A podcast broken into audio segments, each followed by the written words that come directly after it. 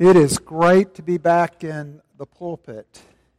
I did, though, however, have an opportunity to stand in some pretty nice pulpits uh, of Martin Luther's, uh, both in Eisenach and as well as in Wittenberg, to be able to see some. Uh, most small towns in Germany have a Catholic church and they have a Lutheran church. And the cathedral of the Catholic Church is very, very ornate. The Lutheran Church, not so ornate, but uh, very, very nice. And the noticeable difference is the pulpit is elevated.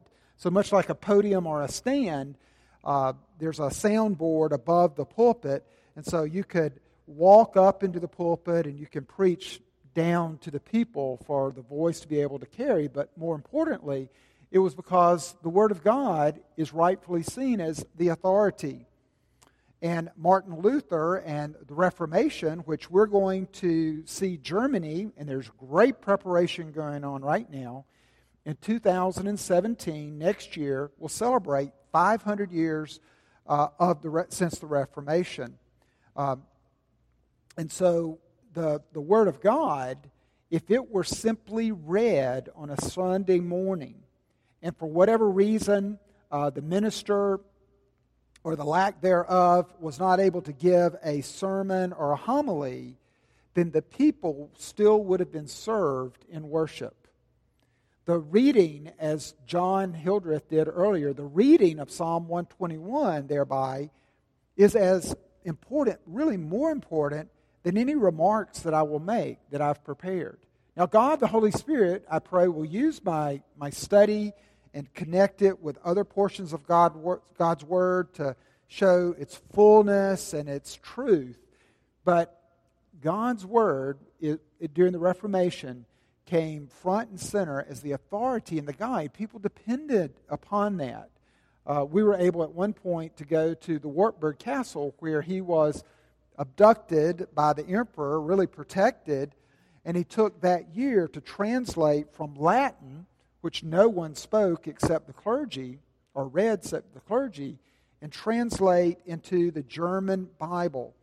And it fueled the Reformation because then people had a map, a guide to understanding God and how to live as his sons and daughters through the power of the gospel in their very hands. And so the Reformation was launched.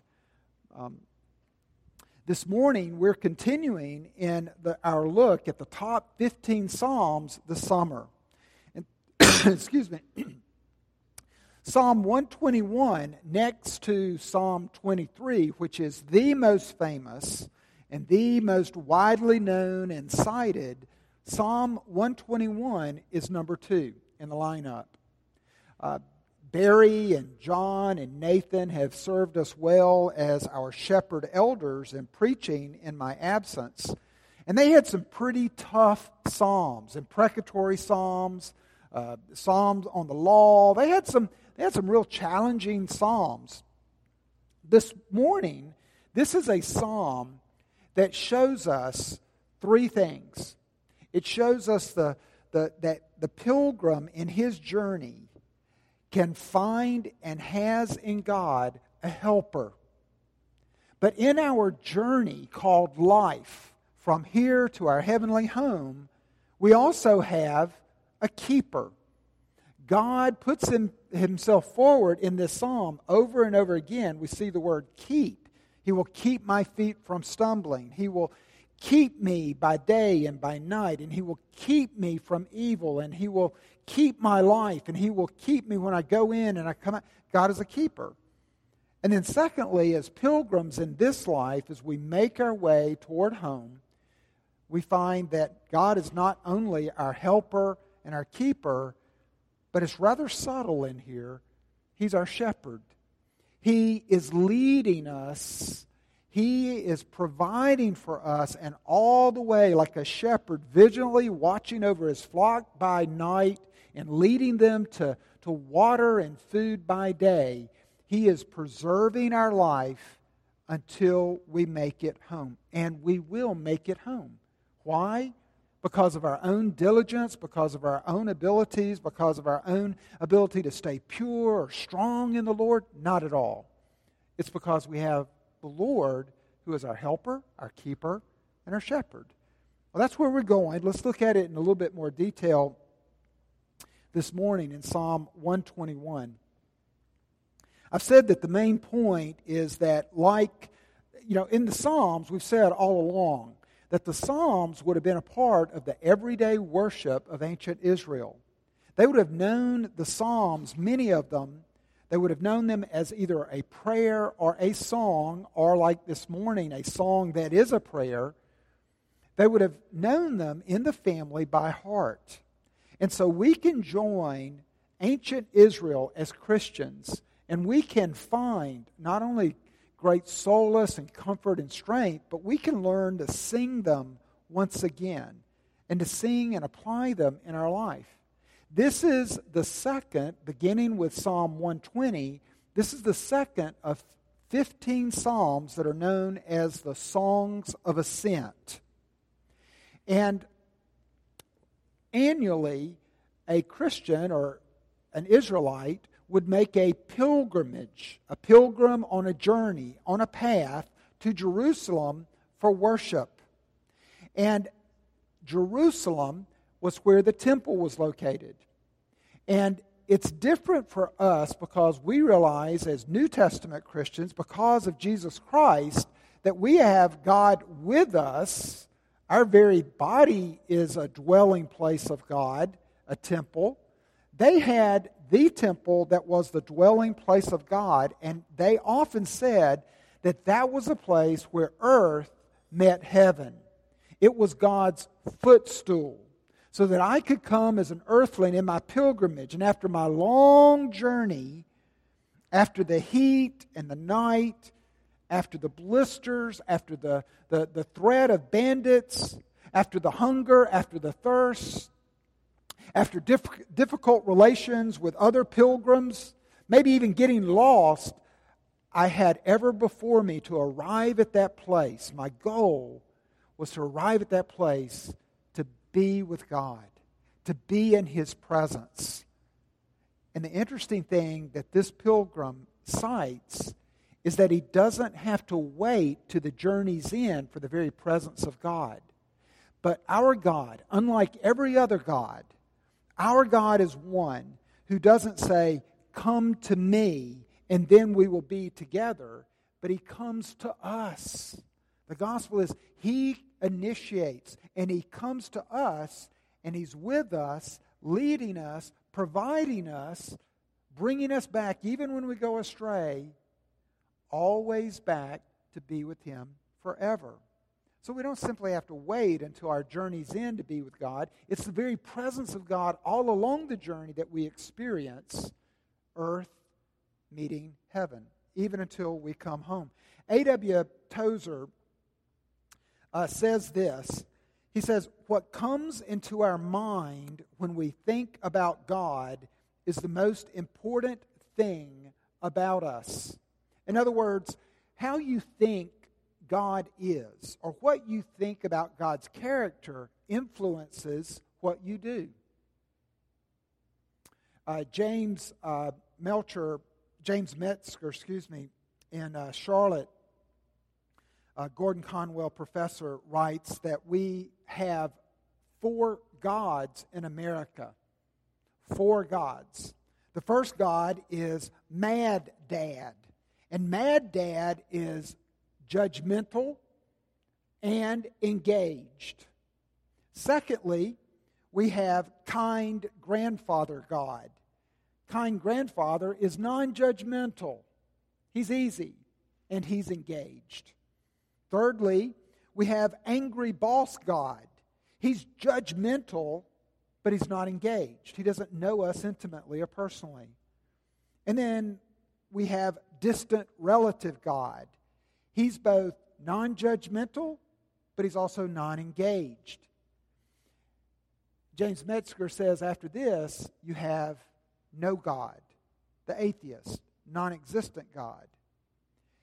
If you are a Christian who regularly attends church or you're found in a community of Christians, you're more apt to find yourself in that position that believes in mad dad. God is judgmental, but he is engaged. The Ten Commandments, the law of God, I can never quite meet his expectations. But as you move farther away, as you move more from judgmental to non judgmental, it really is uh, equal to your relationship to Christianity and the church. So that the more related you are to the church, the more you're likely to see God as authoritative, the least likely you're involved in church and Christianity, you're more likely to see him benevolent, but really uncaring, indifferent, and not engaged. Why do I mention this? You look at the psalm, and we see this psalmist the, the mountains of Jerusalem are probably coming into sight. And he looks and he sees the hills. And he could look at those hills and his he can see both difficulty, but he might also see the places in those hills where idols are set up. And he could go to certain idols and please them. For instance, he could go to the idol for who controls the sun. And he could appease that idol with a sacrifice such that his days would not be so sunburnt. Or maybe he could go to the idol that was to the moon, and they would often travel at night, but it could be quite dangerous. And so he would, he would make a, he would appease the, the moon god. But this psalmist does not allow his eyes to simply stay on one of America's four gods. He says, None of these are the real God. And he broadcasts to us in this song, he's saying, I know the real God. I'm looking beyond what this world sees. I'm looking even over the hills, and I see the maker of the hills. Verse 2 My help comes from the Lord who made heaven and earth. So he's looking above even his difficulties. He's looking above what others offer as help. He's looking even beyond his own ability to manage and provide for himself, known as self reliance. And he's saying, I'm not going to rely upon myself or this world's false gods or my own devices or the devices of others, but I'm going to go and I'm going to raise my eyes from the difficult path, the journey that I'm on, and I'm going to see the God that is above it all. And he said, This God is my helper. We are pilgrims, and we're not making an annual trek to Two Rivers for worship. We come every Sunday. But we are right now in, we are on a journey. And you would do well to recognize two things about everybody that you meet. Everybody that you meet is in a fight. We don't know what the we may not know what their struggle is, but everybody is in a fight of some type. There is some struggle or conflict in our life, an issue. Number 2, we're all on a forward journey toward our end. This last week, uh, I read BC Comics, and BC comes to a pharmacist. And he says, Hey, what have you got for stress? And he said, Well, the world's going to end, and you're going to die penniless, lonely, and without fame. He says, No, no, no. He says, I mean, what do you have to alleviate stress? All of us are in a fight, and all of us are in a journey. We are all pilgrims. We all need help. We need help. Where are we finding? The psalmist says, Where is your source of help? Is it lying out there in the hills? Or is it the Creator, God, very personal, who tells us, I am a helper to you? I remember uh, becoming a Christian at the Citadel, and the man who led me to the Lord was the son of a Pentecostal holiness pastor. And I had never been to church. And so he invited me after I became a Christian. He said, Now you need to get plugged into the community of believers. So come with me to church. So we began to attend an Assembly of God church that had a great emphasis on the gifts of the Holy Spirit, particularly speaking in tongues and signs and various wonders. I, I had never seen anything like that in my life. And I had people coming up to me, a newcomer, and asking me, Did I have the gift of the Holy Spirit? And I said, I think I do, but I'm not sure. And they would ask me, Have you spoken in tongues or have you seen these visions and things like that? And I said, No, no, no. And so they proceeded to try to teach me how to speak in tongues. And now, I wanted, I know at that time, if God promised us something, then I wanted it. And so my friend said that we are not made to do this life alone, that Jesus is in heaven, but he sent the Holy Spirit to guide us and to be with us as a very real power in the journey. Catherine Marshall had written a book called The Helper, and it was very, very helpful to me. I never did speak in tongues, and I never did have some of the company signs such that others did, but I came to have a fresh appreciation in I mean just within weeks of having become a Christian to understand that being a Christian did not mean simply the forgiveness of your sin and now you work the rest of the journey and life out on your own in self-reliance. That wasn't going to work. We needed a very real helper.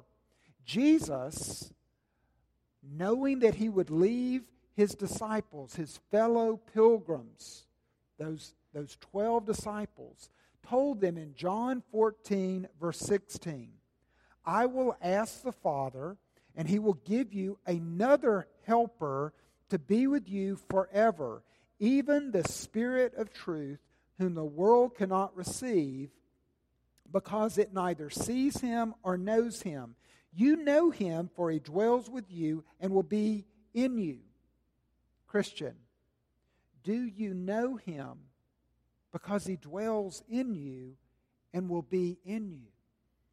I can't go much further, but what we're talking about is an understanding, a doctrine, truths, promises, comfort, power of knowing a very personal helper who is the third member of the Trinity. God inside of us. He is our helper. He doesn't send an angel. He doesn't simply send fellow Christians to assist us, as wonderful as they are. He himself, Jesus says, I am in heaven physically, but spiritually, I send my very spirit, the Holy Spirit, to dwell with you, in you, to be with you forever. If you're a Christian and you're not experiencing this, you might want to look at those things that grieve the Holy Spirit, that cause the power and the voice of the Holy Spirit to go dormant or even mute for a season. Usually it's unrepented sin, but it's also self reliance and pride.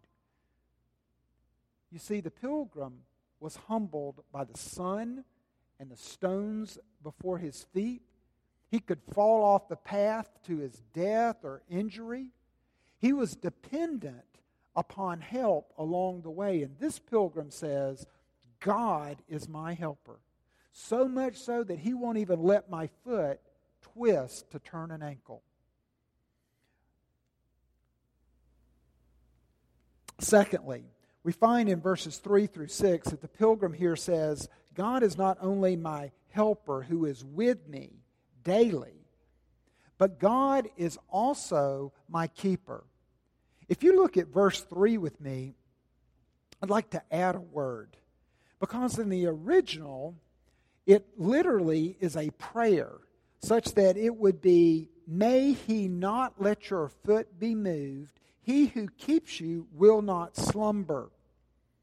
May your foot not be moved, and may the one who keeps you, your keeper, May he never go to sleep. In verse 4, there's a different voice. You'll notice that it changes. Behold, Charles Spurgeon says, How delightful to think that no form of unconsciousness ever steals over him, neither the deep slumber nor the little sleep. The word behold is set up like a great waymark, landmark, signpost. Israel, that is Jacob, fell asleep, but his God was awake. We believe that David would have learned from Jacob that Jacob, dwelling out without even a pillow, with a, a rock for his pillow, exposed in the elements as he fled Esau in his anger, God watched over him all night. God met him there in his journey. And Jacob would later say about Bethel that that was a place where earth met heaven. That was the stairway, the Jacob's ladder, as it were. But he said, God didn't stop. God met me there to show me that he would, quote, be the keeper of my life all my days. What's happening in verse 4 is we have another voice. It's like there's an older veteran pilgrim, wiser and experienced, who comes along. In verse 3, the rookie pilgrim, looking at those hills, looking up at God and saying, God, I pray that you don't let me stumble. Oh, don't let me fall off the Christian walk. Don't let me lose the faith. Let me make it to the end. Don't ever sleep. Don't stop holding me. Don't stop. And then another voice comes in and says, Behold, he won't. He won't. Remember Jacob? Jacob the con man? Jacob the scoundrel? God watched over him. God never stopped never stopped until he made it home. So the pilgrim has a keeper. If you look at verse 5, I did this exercise this week, and it moved me to the point of both tears and confidence. After looking at verse 5, I personalized verse 5, the, the five words, the Lord is your keeper. And I placed emphasis on each individual word. And at the end, my experience was such that, like David says elsewhere, I believe that with my God I could scale a wall. If I allowed myself to believe verse 5, then I, have, I am fearless. The Lord is my keeper. The Lord is my keeper. The Lord is my keeper. The Lord is my keeper. The Lord is my keeper. The Lord is my keeper. He doesn't sleep on watch. He guards the city and he guards the populace of that city. He doesn't even nod they tell the story in 1863 of a Captain D who was sailing from New York to Liverpool, and his eight year old daughter was on board. In the night, as they were sailing, a squall came upon the ship such that it knocked the ship onto its side and the all the contents and all the passengers in their berth were thrown out of their bed. And as they woke up, they immediately began to grab their clothes and grab their belongings, thinking that they would surely either go overboard or they would go under. Captain D's eight year old daughter was one who woke up. And she asked them what has happened, and they said, The ship is in a great, great storm. And she asked this question Is my father the captain on deck?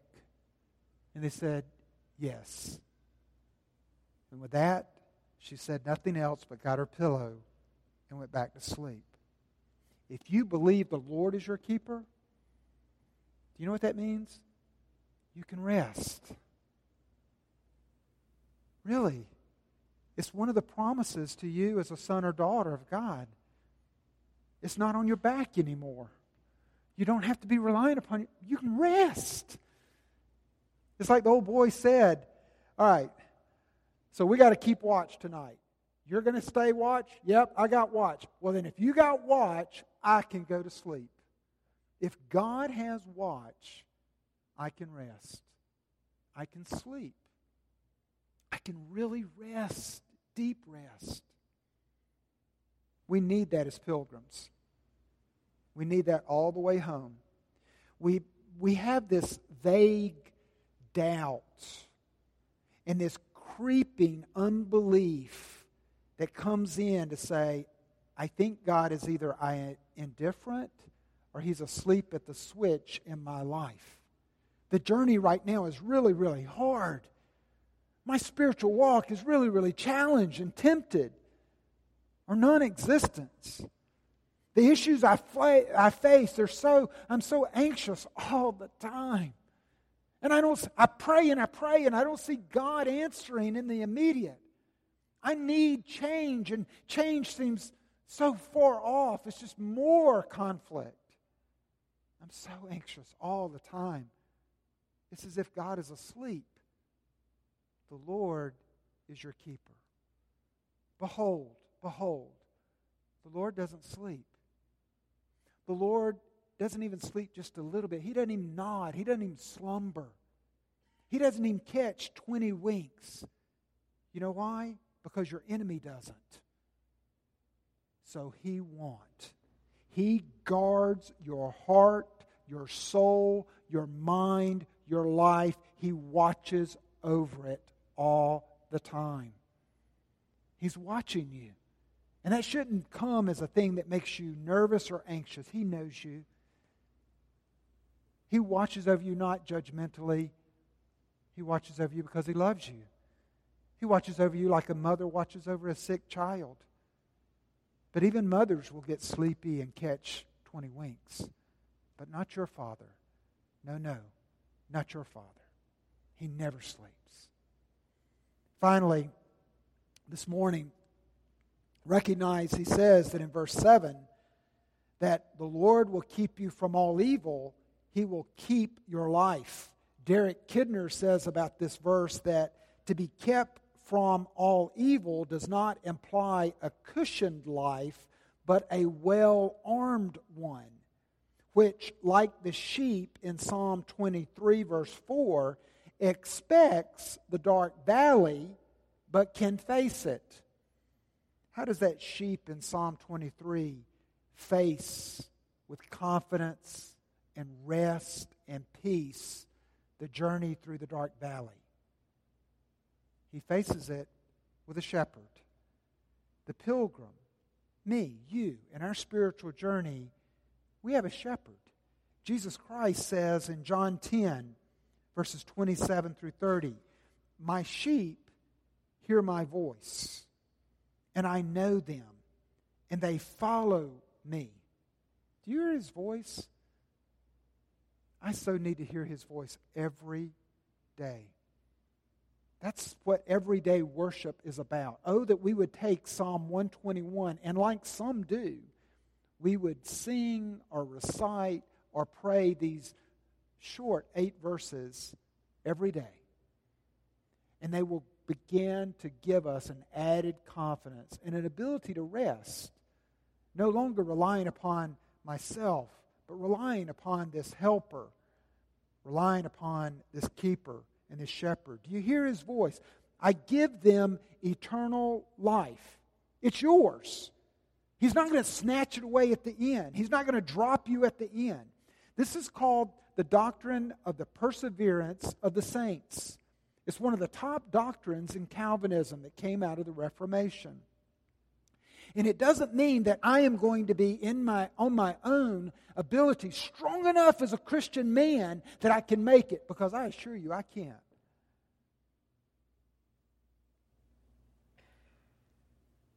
It means that He's made a promise that He will keep.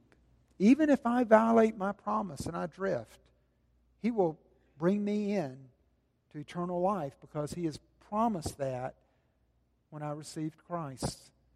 And His life and His death applied to me. I give them eternal life. It's bedrock, it's assured. And they will never perish. No one will snatch them out of my hand. My Father who has given them to me is greater than all, and no one is able to snatch them out of the Father's hand. Do you see this? He's saying, I'm the good shepherd. And the sheep, my sheep, I give them life. And they are in my hand, and I'm ever vigilant. Nobody's able to take them out of my hand. And you know what? they're also in the Father's hand. Because they're in my hand, the Father, God, has his hand on me as well. So we have a shepherd. And what this means is it's not simply for our life now from earth to heaven, but it's forever. I came across this verse yesterday and I'm going to uh, I'm going to end with it, and it's out of Revelation chapter seven. In verse 15 through 17, there's a great assembly around the throne of God. And on that throne is a lamb, is Jesus. And they begin to sing they sing a psalm. They sing a song. They sing the gospel. Listen to what they sing. They are before the throne of God. They serve him day and night in his temple. And he who sits on the throne will shelter them with his presence. They shall hunger no more, neither thirst any more. The sun shall not strike them nor any scorching heat.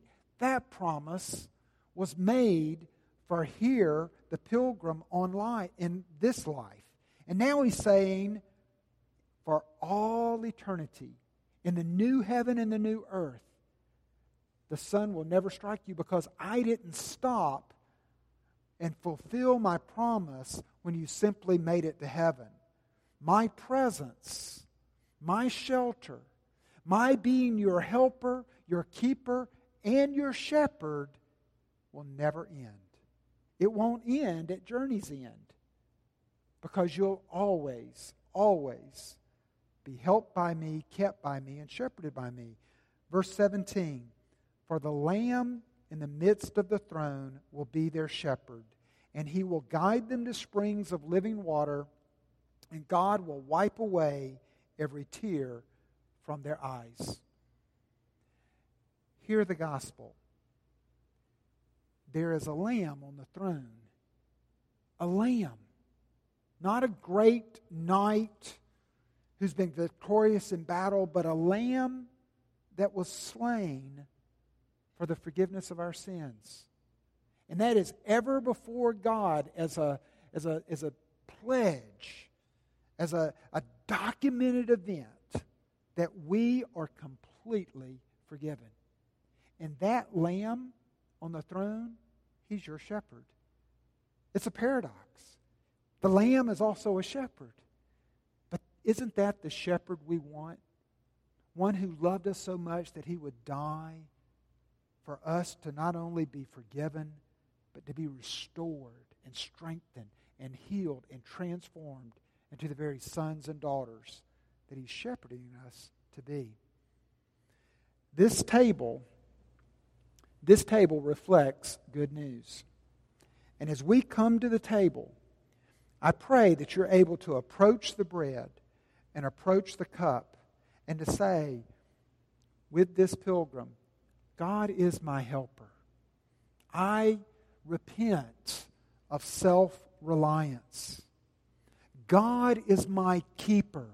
I repent of the anxiety and the, the, the disturbance and the worry of not being able to rest because he never rests. God is my, Jesus is my shepherd. And I repent of trying to, to live as if I did not have a shepherd. I repent and I come to this saying, Oh, I need a shepherd. I need thee every hour. Watch over me, help me, keep me, guide me now and forevermore. And this table broadcasts his great love for us and his faithfulness to keep these promises. Let us pray. Heavenly Father, I ask that you set aside this bread and this cup of wine for a mysterious and holy purpose. That this bread and this cup will strengthen me in my journey. It will, it will strengthen me because it's a fresh intake of the very person of Jesus Christ and his presence with me now and forever. So, Lord, I want to consume Christ at this table. I want more of him. I want more mindfulness of him being with me and that I am not alone.